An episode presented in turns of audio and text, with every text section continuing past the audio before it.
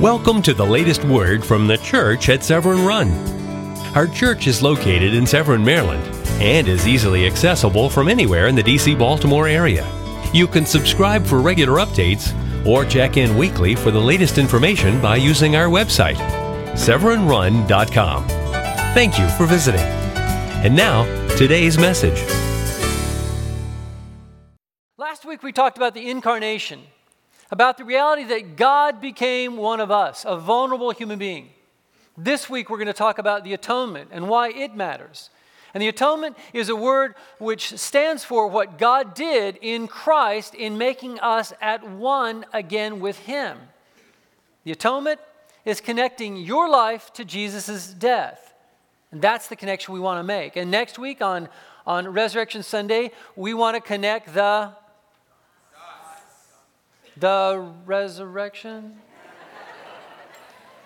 so next Sunday we want to connect the right, right to, to your life and the dots. Yes, yes, yes, that was good.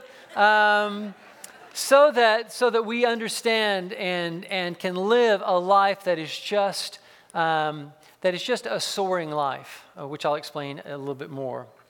So, so let's right now kind of go to a sort of a 50,000 foot level um, before we start talking about the particulars of your life. Let me remind you of the big picture plan of, of what the Word of God, the, the Bible, says about, about life and, and about reality. The Bible declares that we were not a, um, a, a, race of people created um, you know, on accident. We didn't just evolve into being from nothingness. I don't know how we came into being. Um, I just know that we did by the design and command of, of God Almighty. And that what the scripture says will ultimately be proven absolutely and in every sense true. We were created for for God and we lived in, in perfect connection and harmony with God in relationship. And then the fall came. And by the fall, I'm not talking about a time of the year, I'm talking about the fall. And if you, any of you have ever fallen in your life, then you know that usually falls are not a good thing. In fact, they can be, they can be damaging, and in this case, they are deadly. We chose our own way. We chose to rebel against life with God, and, and the result was a brokenness of fellowship and a brokenness of relationship and, and a separation from the life of God. And insanity invaded our world, and sin invaded our own bodies. And, and like, the, like the HIV virus, we thought we were fine, but it was untreated and we were dead. But God so loved the world that He gave his one and only Son, that whoever would believe in him would not perish but have everlasting life.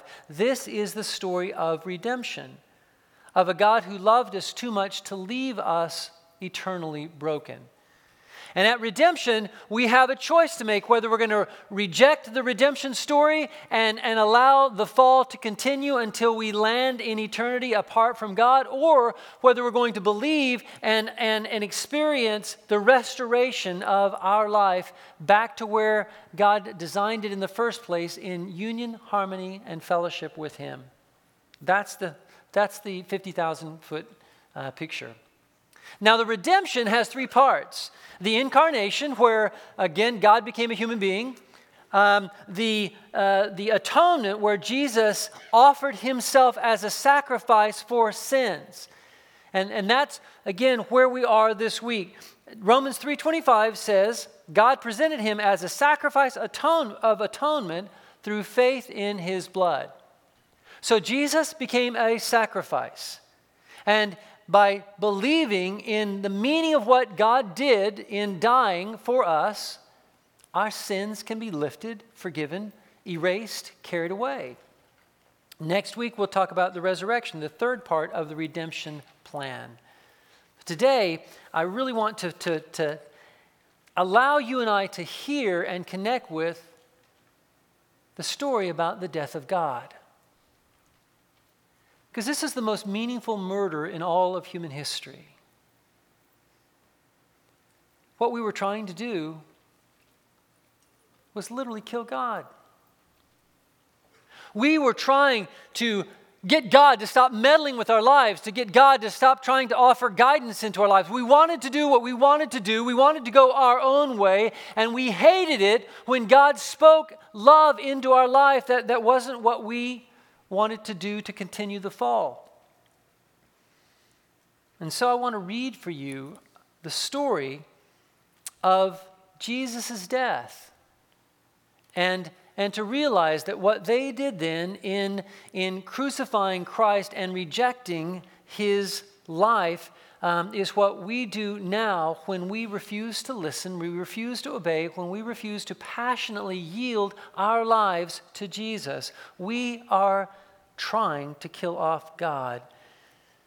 The sad thing is that when you, when you try to kill off God, all you're succeeding in doing is, is killing off yourself. In Matthew 27, uh, verses 27 through 45, hear the story of the murder at the center of all human history. Then the governor's soldiers took Jesus into the praetorium and gathered the whole company of soldiers around him. And they stripped him. Yes, exactly what it sounds and they put a robe of scarlet around him, and they twisted a crown of thorns, and they placed it roughly on his head. And they took a staff in his right hand, and they knelt in front of him, and they mocked him and said, Hail, King of the Jews! Hail, King of the Jews! And in their anger, they then took the staff and they beat Jesus on the head, driving the thorns into his scalp over and over and over again. And after they had mocked him, basically they got tired and they took off the robe and they put on his own clothes and they led him away to crucify him. And as they were going out, they met a man named Simon from Cyrene and they forced him to carry the cross for a ways. They came to a place called Golgotha, which means the skull. There they offered Jesus wine to drink. They mixed it with gall, but after tasting it, he refused to drink it. He would not allow anything to soften the pain which he carried for us. Then they crucified him. And the agony of driving spikes through his hands and through the bones on his feet was unspeakable. Lifting him up roughly, uh, they then dropped him into a hole, and the whole weight of his body just agonizingly pulled against the spikes. And watching this, they divided up his clothes. And sit down, they sat back to watch. Above his head, they placed a written charge against him This is Jesus, the King of the Jews. Two robbers were crucified with him, one on his right and one on his left. And those who were passing by, as though this were some incidental event in human history, they hurled insults at him, shaking their fists at him, and saying, You who are going to destroy the temple in three days and rebuild it, save yourself. If you are indeed the Son of God, come down from the cross. In the same way, the chief priests and the teachers of the law, uh, they all mocked him. He saved others, they said, but he cannot save himself. He's the King of Israel. Let him come down now from the cross and we will believe in him. He claims he trusts in God. Let God rescue him now. For he said, I am the Son of God. In the same way, the robbers, crucified on the right and on the left, joined in heaping insults. And then the world around began to change. From the sixth hour to the ninth hour, darkness came over the land. And about the ninth hour, Jesus cried out in a loud voice, and he said, Eloi, Eloi, lama sabachthani, which, quoting Psalm 22, was, My God, my God, why have you forsaken me? When those who were standing around them heard this, they said, He's calling out Elijah. And they ran and they, they gathered some, some wine on a stick and they offered it to him. And they said, Hey, let's wait and see. Maybe Elijah will come and, and rescue him. And when Jesus had cried out again in a loud voice, he gave up his spirit. At that moment, the curtain of the temple was torn in two. No longer any barrier between the Holy of Holies and, and all the rest of the people having access to the very presence of God. The earth shook, the rocks split, and many holy people who had been long dead rose from their graves and they came out into the city of Jerusalem. And after Jesus was resurrected, they walked around in the city and they appeared to many, many people. And when the centurion and those who were guarding him saw all that had taken place, they were terrified and they exclaimed, Surely this man was the Son of God. Father God, in Jesus' name, I pray that we would hear the story of the death of Jesus and we would connect the meaning of his death to the living of our lives. And we pray this in Jesus' name as all God's people say, Amen. And that is the essential move that we have to make to connect your life to Jesus' death. With all that you have to do, with the bills to pay, the schools to go to, the things to learn, the, the love to find, the love to give, the children to raise, uh, the children to get out of the house, you know, whatever it is that, that so occupies your mind and your heart, whatever it is that you think is most important right now, there is something more important still. And it is not some long ago event disconnected, it is the centerpiece of your life now. Jesus died for you. Why? And if you and I will connect the meaning of his death to the, the ongoing meaning of our lives, everything changes and everything begins to, to become different.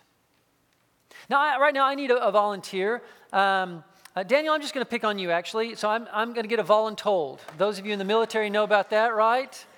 So come on up here, Daniel. You can jump up the, the, the come around. Daniel, I know, uh, like me, works out often with weights. And uh, so we've got that in common. Um, and and I, this is just not that heavy. This is simply Webster's um, unabridged. And uh, I can bench press it. So it's no problem, right? Right? It's not heavy.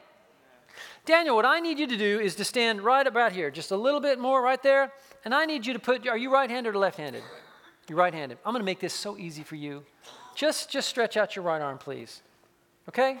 And I, I, want, I want perfectly level. I want to be able to put a level under there and keep it that way for 30 minutes. Okay? I, don't let me down.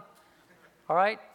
Now, what I want you to do is just uh, hold it right there. If you want to hold it with your hand, you know, we're easy here, okay? So either anyway, so just just hold it right there. Can you do that for me? All right, all right.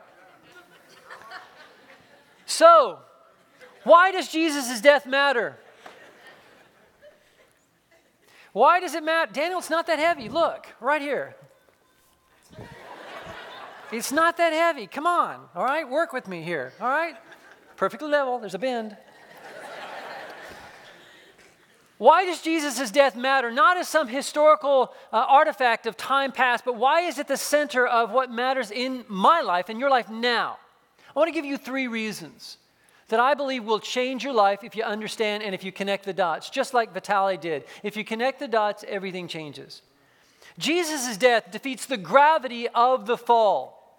That's what it does. And, and the scripture says in, in 1 John 2 2, He is the atoning sacrifice for our sins, not only for ours, but also for the sins of the whole world. In the fall, we chose our own way. We rebelled against God. And the result was that we, we were cast out of Eden. We, were, we got what we wanted. We wanted freedom from the, the, the love and leadership of God. And what we got was insanity and chaos and brokenness and the gravity of sin pulling on every relationship, on, on our best efforts. It is, it, it, it is just introduced a cancer into to all of life. And let's give Daniel a hand. Thank you, Daniel. Now, okay, I'm serious. I'm serious. This isn't that heavy. Why was it a problem and why could nobody hold it out for 30 minutes? Gravity. There's this, this continual pulling down of, of force that is unseen and invisible. And it not only affects physical objects, it affects everything in your life, every relationship, every good intention you have.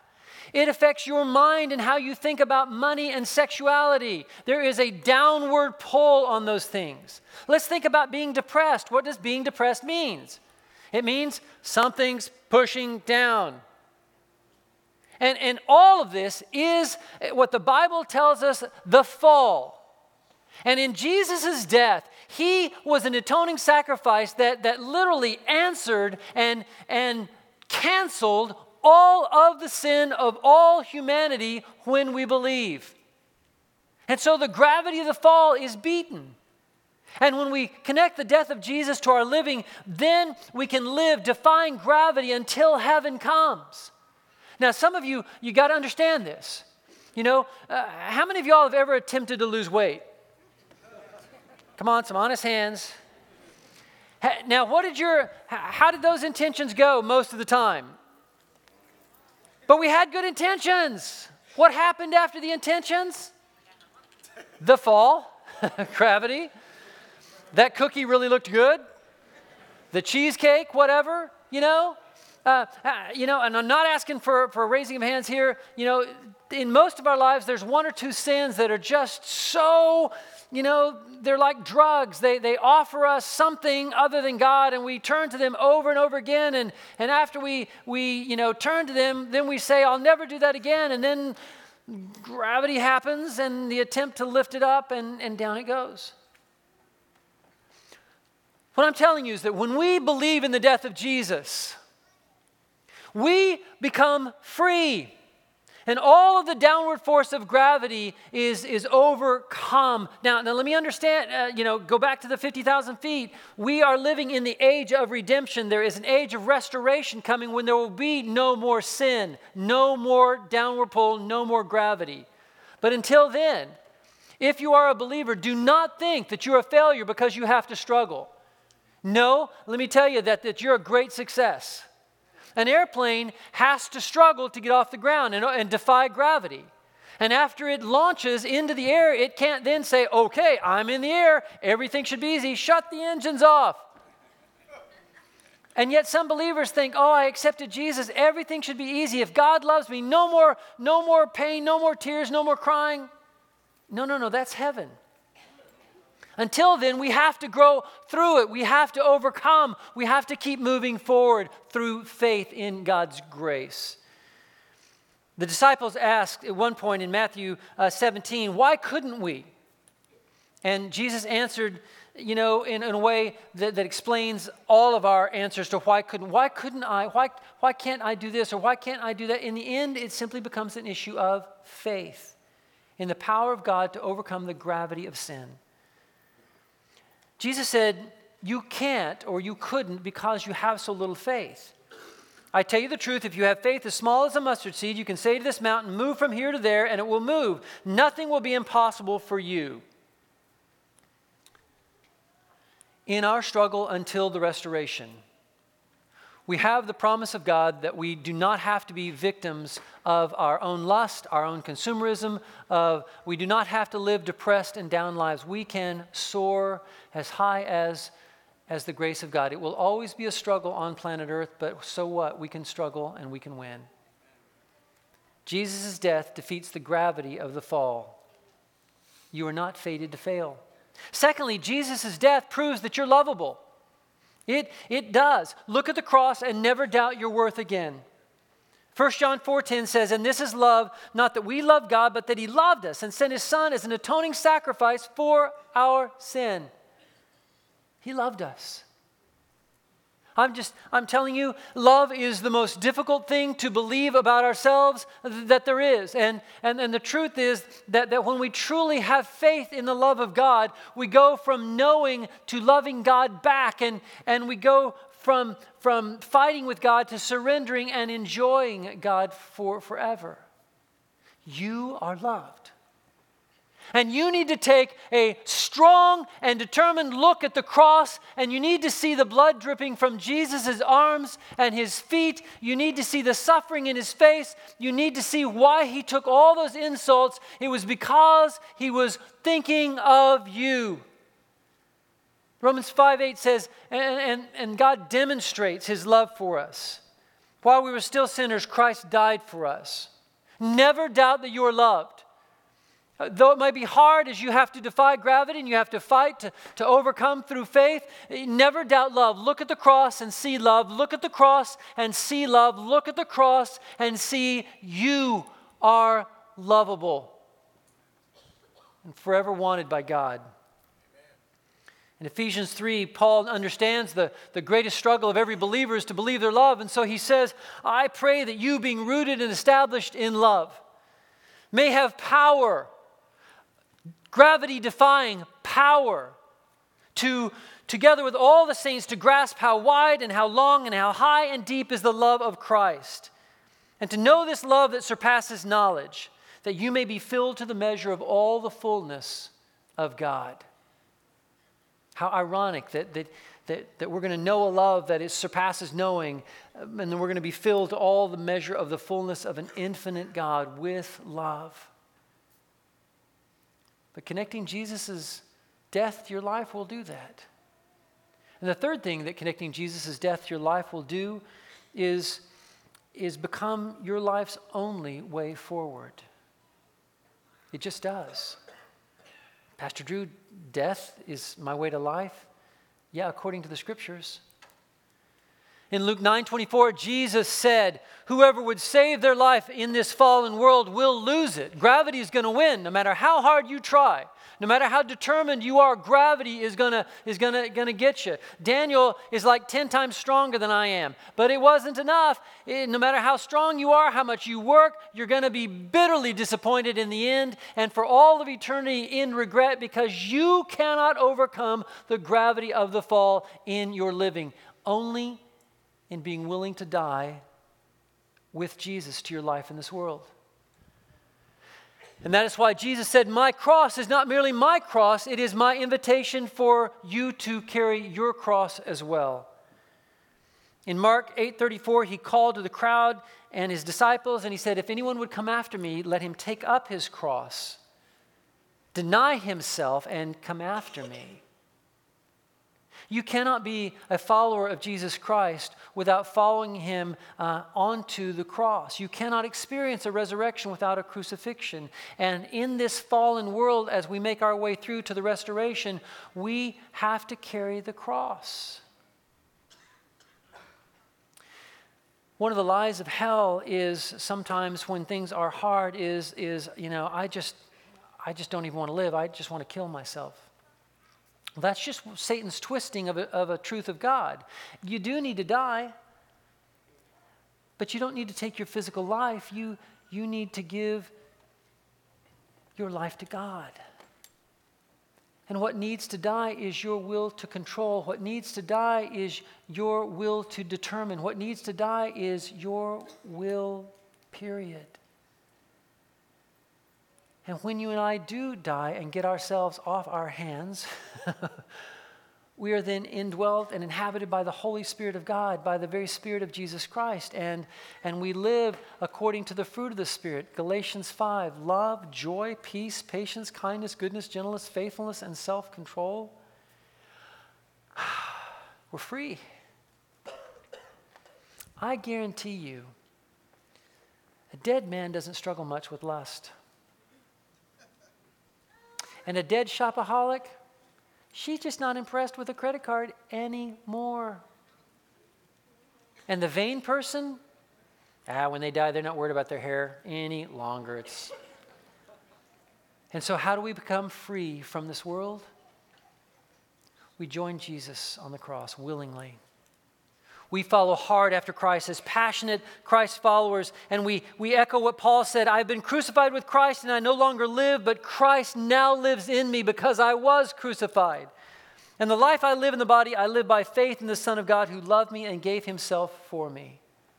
Today, in the name of Jesus, Um, I'm praying that you will connect in a more real world way than ever before the murder of Jesus to the meaning of your life. The death of his sacrifice to pay for all sins to the freedom that you are offered to not live under the gravity of sin. The faith that Jesus had towards God is now an invitation for you to have faith towards God. The belief that God did not let love die is the belief that He will not let you die. The belief that God so loved the world that He gave is the belief that, that you are worth dying for. So, guys, you can live under the gravity of the fall and in self pity and in addiction uh, all your life if you want to, or you can live in rebellion and anger, saying, I can do this, but you, gravity is going to win in the end, and you're going to lay flat somewhere sometime, six feet under or not. Gravity wins, but for Jesus. If you've never invited Jesus into your heart, uh, and given your life to Him, then I want to invite you to do that today. It is real simple. You heard Vitali cry out to Jesus and describe how everything changed. That's just how real it is when you connect the dots. On the back of your worship folder, there, there is a way, it, it comes as simple as a, as a prayer like this Dear Lord Jesus, save me, take control of my life. And right now, I'm going to ask you to close your, your eyes. And if you would like to receive Jesus as your Lord and Savior, uh, I'm just going to ask you to pray this prayer after me. Every, every head bowed, every eye closed. Dear Lord Jesus, I ask you to come into my life. Thank you for dying for me. I give you control of my life. Please forgive me of my sins. For some of the rest of you who are already believers, um, and in your life has been uh, a life of, of not overcoming, but of being overcome, a life of, of whether it's outright active depression or whether it's just an, a life of, of, you know, of not soaring, of not living beyond gravity. Today is your day to rise up and, and to declare your faith in the death of Jesus. And, and it's your day to declare that by the blood of Christ, you are free to live as high a life as Christ did on earth. And so, Father, in the name of Jesus, I pray that you would lead us as your people to not merely uh, just blast by your story this Easter as though, as though we were just stuck in these, these broken lives, but that we would look back and, and see in the resurrected Christ the meaning and significance of our life. And in Jesus' death, God, help us to see a way forward. And all over this congregation, I pray that our wills would die, our, our lives would be given, and that we would be free in following you until the restoration of all things. In Jesus' name we pray. As all God's people say, Amen. Let's stand and respond as God would have you to. And if you gave your life to Christ, let someone know. Fill out that card. Let us know afterwards. Let nothing keep you down any longer. Jesus died for you. Thank you for joining us today at the Church at Severn Run please visit our website at severnrun.com for church service information, staff directories, or for prayer requests. And if you're in the DC Baltimore area, we'd love to have you join us at 8187 Telegraph Road in Severn, Maryland. We look forward to worshiping with you.